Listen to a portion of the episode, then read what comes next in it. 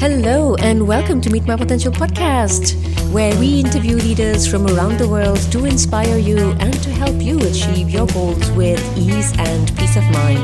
This is your host Deepa Natarajan, that Indian girl from Toulouse, and I welcome you to this episode on What Is It to Return to Our Wholeness? We have with us Peggy McAllister, and before we get into the episode, I would love for you to go check out our events page where we have lots of open programs dealing with various topics like Women Leadership Program, or how do we work around with politics in organizations. And we also have the Dare to Lead program of Brinney Brown coming up. So do check out our website on the latest events at www.meetmypotential.com/events as the high achiever.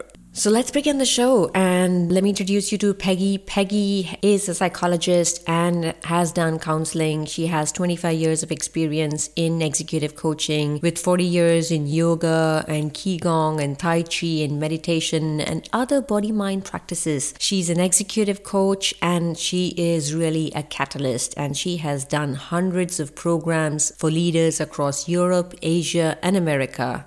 She uses a very simple tool called the Leadership Circle, and she helps people achieve new insights, and she enables them to create sustainable breakthroughs in their leadership, in teams, in innovation, and she brings results at the end of the day. Peggy is very, very insightful, and I would love for you to welcome Peggy. Hello and welcome. Welcome, Peggy. Thank you so much for accepting to be here on Meet My Potential podcast. I'm really excited to discuss what is return to wholeness. And I'm happy to be here talking with you, Deepa. So yeah, let's talk about return to wholeness. All right. So tell us a little bit, what is return to wholeness? The return to wholeness has a couple of basic assumptions in it that might be a bit different from what we're used to when we talk about development. So usually when we think about development, we think about we want to become something. And the return to wholeness is actually about returning to who you've always been, but you have somehow gotten disconnected from your wholeness. You've been living with a misunderstanding about who you are. So it's actually about returning instead of becoming, returning to a much larger expression of who you are than you're used to experiencing. It's very interesting because we have focused so much of our time and attention in becoming a creator of a company, becoming the CEO, becoming the manager, or becoming a certain person, a certain construct, or becoming a person who has their own successful business, or becoming a mother. We focus our attention on becoming someone. Yeah. So this return to wholeness, I want to go a little deeper with it if I can, because it might explain why this drive is so embedded in our culture right now. Okay, sure. The return to wholeness is based on Michael Washburn's Identity Project. And Washburn's a psychologist who created this model that really helped to explain the creation of the identity and then the dissolution of the identity. So what he said, in essence, is that we are born interconnected with everything and feeling, experiencing that interconnectedness, what Charles Eisenstein calls interbeing, the ecosystem. We, when we're very young, don't know that there's a me. We are just having an experience of life. And as we become 2, 3, this identity begins forming. And the identity, according to Washburn, it's more of an idea of who I need to be in order to be safe. So if one of our gifts, for instance, is we come with the gift of relationship connection of the heart, we may find a strategy that uses that gift, but the strategy is to please everybody, to make sure nobody doesn't like me, to make sure that I don't disconnect from people. And all of my focus in this identity is around making sure I'm the one who's liked, or making sure I'm the one who, if my gift shift is to make things happen, to help things move in the world, I might use that and adopt a strategy in my identity to always be the winner and never lose. Always. I have to win, because if I lose, something horrible is going to happen. If I'm not liked, something horrible is going to happen. If I'm not the smartest one in the room, the one with the best idea, then I'm nothing. So as this identity is formed, it's formed from a very young, primitive brain that has an on switch and an off switch. It only knows I am the winner or I'm the loser. I am the smartest one or I'm really stupid. I am really liked or I'm not lovable. So what he says is that this identity begins developing. And if you imagine a bell-shaped curve, when we're born, we come in on that left low end of the bell-shaped curve, and we're very connected underneath to the ground of being. And then we lift off out of that connectedness and we move into a sense of separation. There's a me and there's everything else.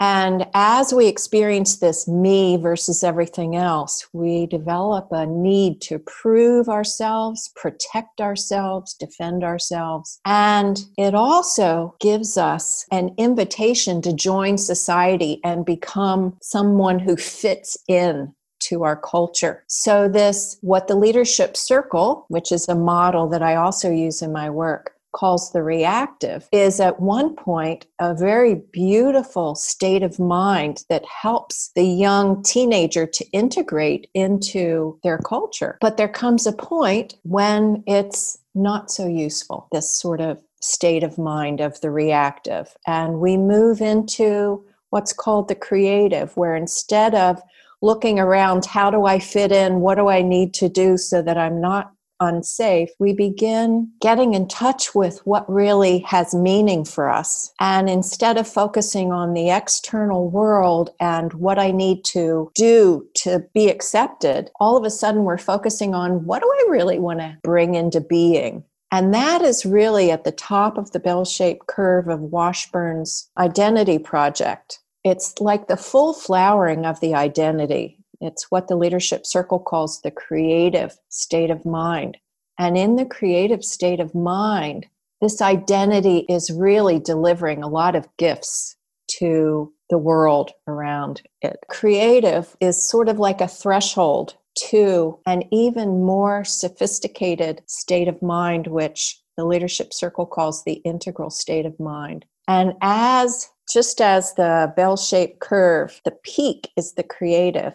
As the curve begins going back down, that's when we enter the integral, which is a more sophisticated state of mind, but it's like a disintegration of this who I think I need to be in order to be okay. So the return to wholeness is about beginning to discover what are the mechanisms that hold this identity in place? Because until we know the mechanisms that are holding it in place for us personally, it has us, we don't have it. So these mechanisms are for most of us unconscious. We know part of them. And the mechanism is made up of beliefs about who we're supposed to be. It's made up of feelings that get triggered when we're not delivering who we think we're supposed to be, and behaviors, either something we do or we keep ourselves from doing. So I'm going to stop there and check in because I've just gone up. So many nice concepts, but shared in a very, very beautiful and integrated very nicely. So for those of you who are listening out there and you want to know a little bit more about the Leadership Circle, there's episode number 46 where Bob Anderson talks about conscious leadership. It's a great episode where you learn about what is the reactive side, what is the creative side, and what is that integral side. And he also shares some tips of how you can move from one stage to another. So do listen to that if you have more questions on what we're actually talking about with respect to the Leadership Circle. I'm just amazed, Peggy, at the level of depth of what is return to wholeness. And the first image that came to my mind when you spoke about return to wholeness is that little baby picture of me. You know, that baby picture of me where I felt that, well, my entire potential is locked in there and it's right there. but we never think of going back to that.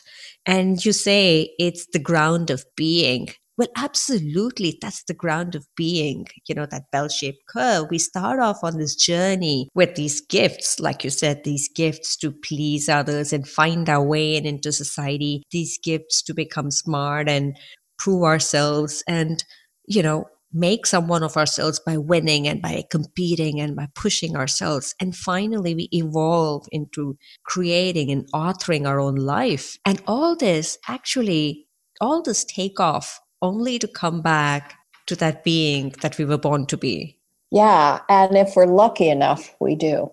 We do touch back into what has been here all along. There's a guy named Adyashanti. I don't know if you know of him. He teaches meditation and things all around the world. And he calls the identity a fiction in the mind created by a circular pattern of thinking based in separation. A fiction in the mind created by a circular pattern of thinking. We think over and over again. So we wake up.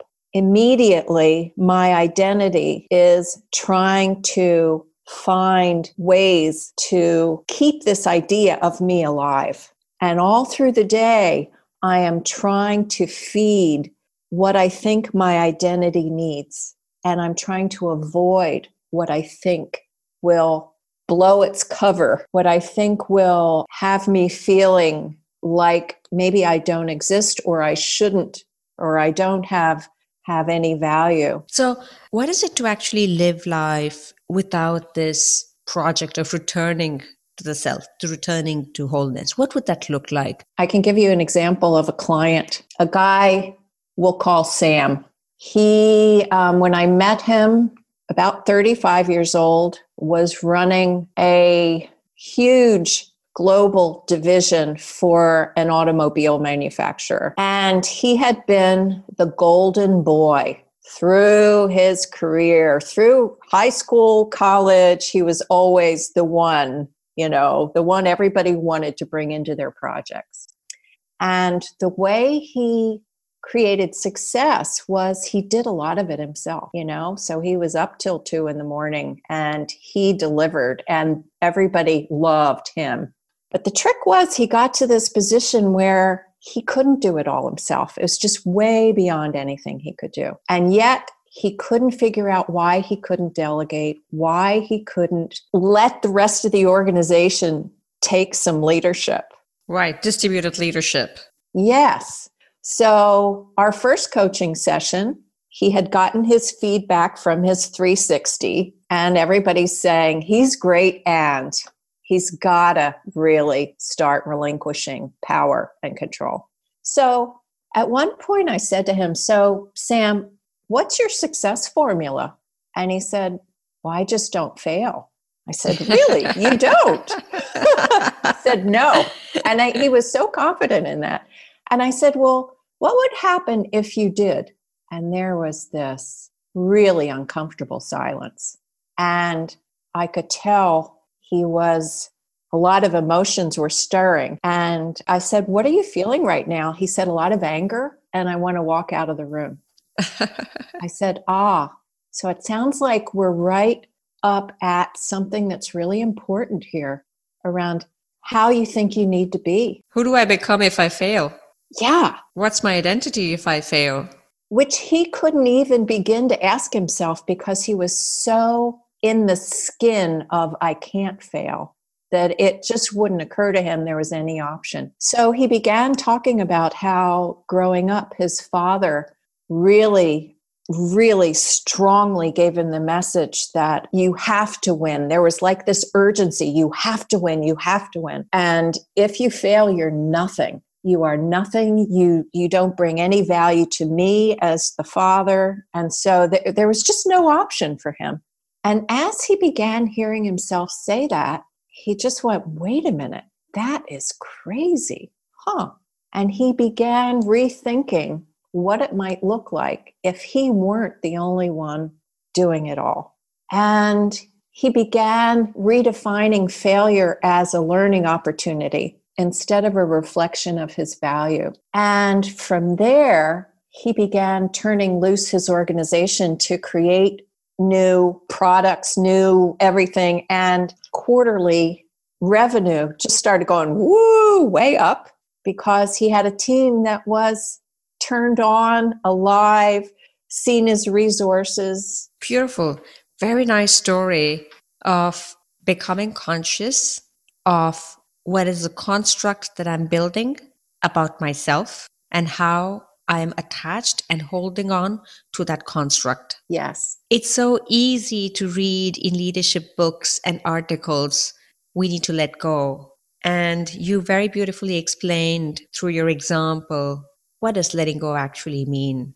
Letting go actually, what I'm hearing is about relinquishing control of that construct of identity that I want to build about myself and put it out there in service of the world. Yes, as if you were in the room with me and Sam, you would have seen how hard, just absolutely almost devastating it was for him to have to really sit with that sense that he could actually fail. So this is not easy work. Our comfort zone is in this identity. It really, for most people, I ask them to begin tracking what holds this identity together. And that is the unlocking. So for most people, it's not a lightning bolt like Sam. It's more a gradual noticing of what holds this identity together. And so I ask them to track, what is it in the brain, in the mind? What are you telling yourself when you're locked in this, I have to win or else, I have to be the nice guy or else? What are you telling yourself in your mind about yourself, about the other person, and about the situation? So each time you find yourself locked in this, I have to win or else kind of identity, or whatever your identity is, go, what am I telling myself right now? Because once you begin seeing patterns around what you're telling yourself, that's part of the mechanism that's been a bit hidden for you.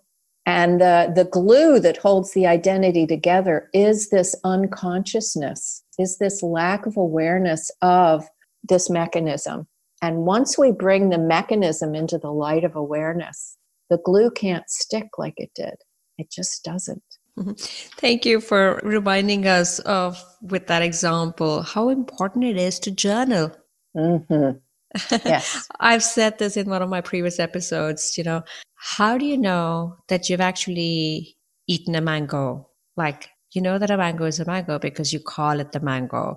And as soon as you say that it's the mango, immediately what happens is our taste buds, we recognize that taste of a mango. So to actually see everything in the conscious light of how our brain is actually interworking is actually to write down what happens to myself when I see this, when I'm in this situation. What is the impact of me when I'm acting this way, when I'm, holding on to this identity and others? And what is the situation I'm creating? And the more we write this, it's a very simple practice. It takes like 5 minutes. The more we write this, the more we become aware of the movie of our lives. And the more we can actually sit and watch that movie of ours unfolding, rather than being an actor and being so caught up in that identity, we can take a bit of distance and then we can start to shift as to how we want to show up and how we want to be with ourselves first and how we can be with the others. Exactly. Well said. Yes. There is something about putting pen to paper as we make these observations and then being able to track over time, wow, there really is a pattern here. And with that awareness, like you say, all of a sudden you have choice. Oh, maybe I don't need to always do that. So somewhere, Peggy has just shared with us a very, very important tip that a path of returning to wholeness is to start to journal what's happening to me.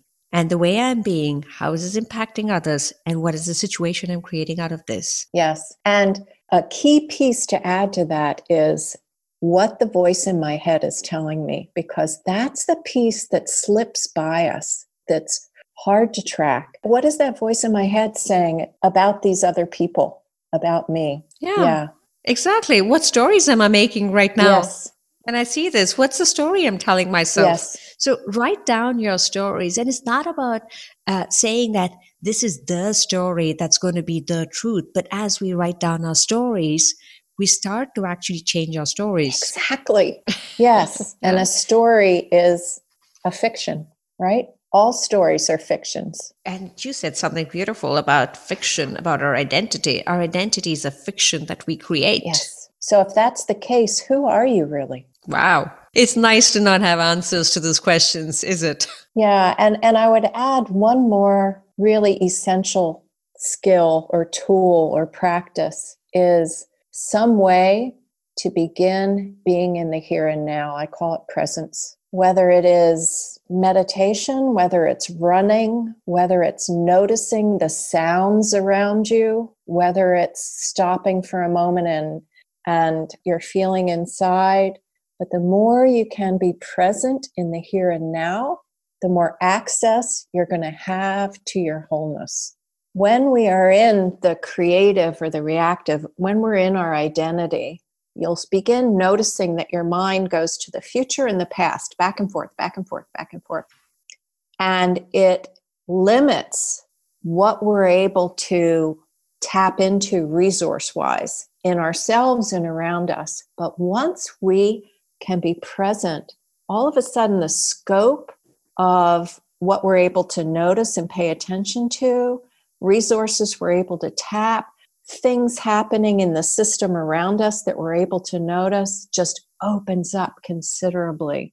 And that is where we begin tapping into our wholeness, is in the present moment. We can't tap it unless we're here.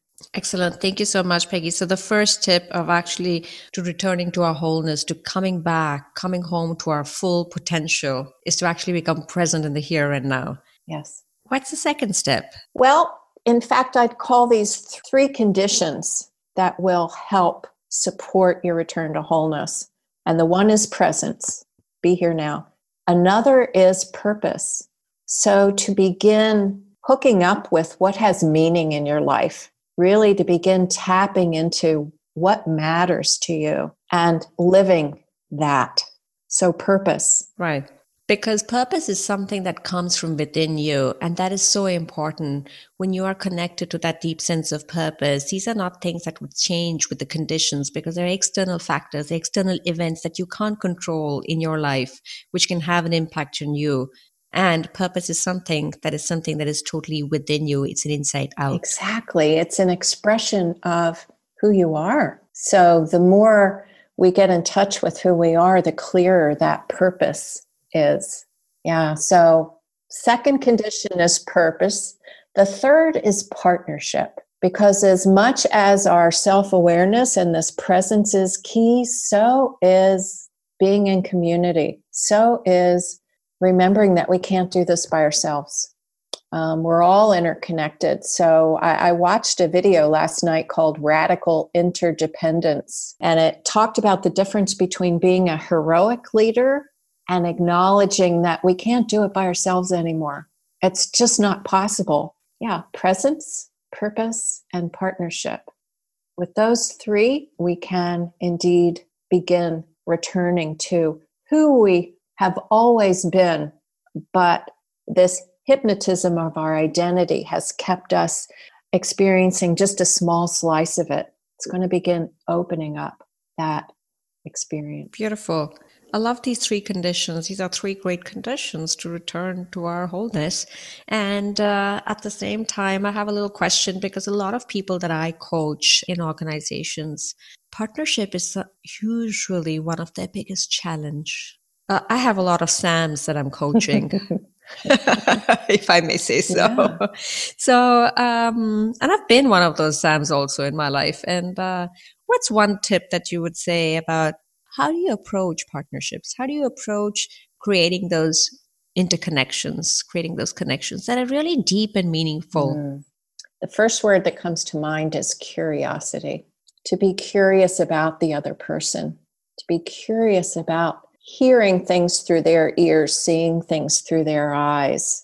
To be curious about what their particular perspective, the ingredients that they bring to this pot of soup we're all cooking together. I would say that's a key. If I'm curious about you, Deepa, and I express a desire to understand more of what you are thinking, seeing, feeling, how does that impact you? Oh, it feels very inviting. And that's how I've always felt in our conversations, Peggy. Very inviting and heard. And it creates a space for new ideas, for new seeds to be planted. Yeah. So instead of going in as the expert, which is what our identity wants to do, to prove that we know, to prove that we deserve to be here, instead of that, the invitation here is curiosity and openness to learn from the other as a first step in really building those bridges. No matter how big an expert we are. Thank you so much, Peggy. That's very valuable. Can we drop that hat of expertise and really go and get curious with the other person? Beautiful. Yeah. That's the very first step to creating partnerships, to getting interconnected and learning from everybody. And everybody. Exactly. Thank you. Thank you so much. It's been a wonderful conversation. And before we close the call, would you like to share one last message with the audience? I would say the thing that's most missing, trance of the identity, is trust. Trust in our instincts, trust in the people around us, trust that together we're going to find our way through whatever we're in. So the identity I see as a tight-fisted experience of life. And as we begin opening to our wholeness, this fist begins opening. And there is a willingness to experience the unknown, to experience the complex, and not to have the answer, but trusting that the answer is here among us. And together we're going to figure it out. Thank you so much for that visual expression. As you said that, we hold on to our fist tightly. We hold our fists tightly. We hold our identity there. And it's hard to open because we're afraid to lose something. And as we open our fists, we allow something new to come in and fill us up. Yes. Thank you so much for being here with us. My pleasure, Deepa. So for those of you who want to get in touch with Peggy, I'll put the links to her email address and her website. And she also has a program called Return to Wholeness. And I'll put a link to that website. So if you want to go check out that program, Return to Wholeness, I would 100% vouch that you will have the best insight and the most extraordinary time. Thank you so much. Thank you. Thank you for listening to this episode. And if you liked this episode, please do go hit the like button and share it with your friends. And if you want to know more about Peggy, you can head over to tlc-return-to-wholeness.com. So that's tlc-return-to-wholeness.com. There's a hyphen between every single word. I look forward to seeing you here again in 2 weeks' time. And until then, stay cool.